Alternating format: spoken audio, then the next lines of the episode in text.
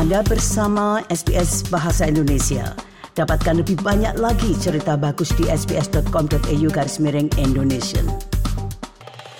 Setiap tahun mendengar, rata-rata 13 orang meninggal dunia saat melakukan rock fishing atau memancing di batuan karang di Australia.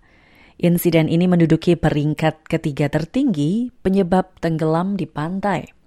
Seorang warga Sydney yang kehilangan keluarga dekatnya menjalankan misi untuk meningkatkan keselamatan di pantai setempat dan mendidik masyarakat tentang risiko memancing di area batuan karang.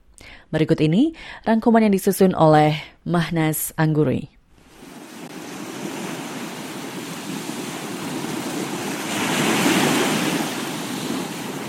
Hasti Masomi dulunya menggambarkan Little Bay di timur Sydney sebagai sepotong surga. Insiden pada 31 Januari 2022 mengubah hal ini. Every time I come back here, it carries the absolute worst memories for me.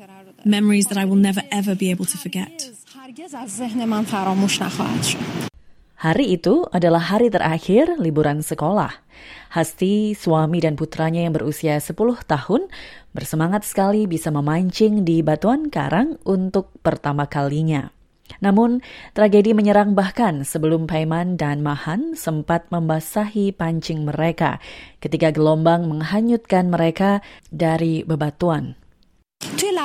In the first moments, I didn't hear anything. In the first moment, I didn't understand what had happened, even though I was only a few steps away. 30 seconds later, when I turned around, I realized no one was behind me. Dalam hitungan menit, Hasti kehilangan seluruh keluarganya. Sejak tahun 2005 pendengar, hampir 200 orang tewas saat melakukan rock fishing di Australia. Mayoritas terjadi di New South Wales.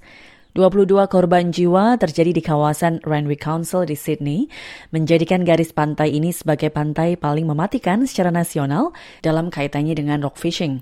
Mengenakan jaket pelampung ketika memancing di batuan karang, kini diwajibkan di pantai-pantai di kawasan Randwick, termasuk Little Bay, berdasarkan Undang-Undang Keselamatan Memancing di Batuan Karang. Namun aturan ini tidak berlaku secara nasional atau bahkan di seluruh negara bagian.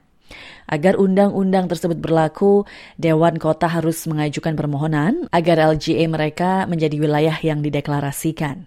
Namun, Inspektur Joe McNulty mengatakan semua orang seharusnya mengenakan jaket pelampung.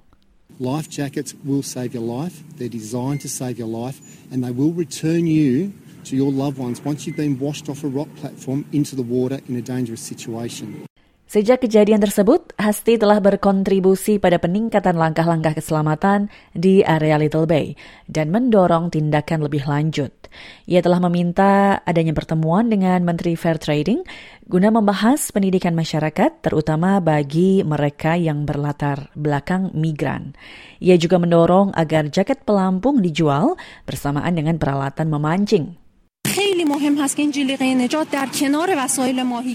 It's really important for people who don't have enough information about fishing and want to buy fishing equipment for the first time to be able to access life jackets alongside them with ease. Usaha yang ia harapkan dapat mencegah orang lain mengalami kehilangan yang tak terbayangkan. Demikian tadi pendengar, rangkuman terkait keamanan memancing di Batuan Karang yang disusun oleh Mahnas Angry untuk SBS News dan dibawakan oleh Tia Arda untuk SBS Indonesia. Sukai, berbagi, komentar. Ikuti SBS program Bahasa Indonesia di Facebook.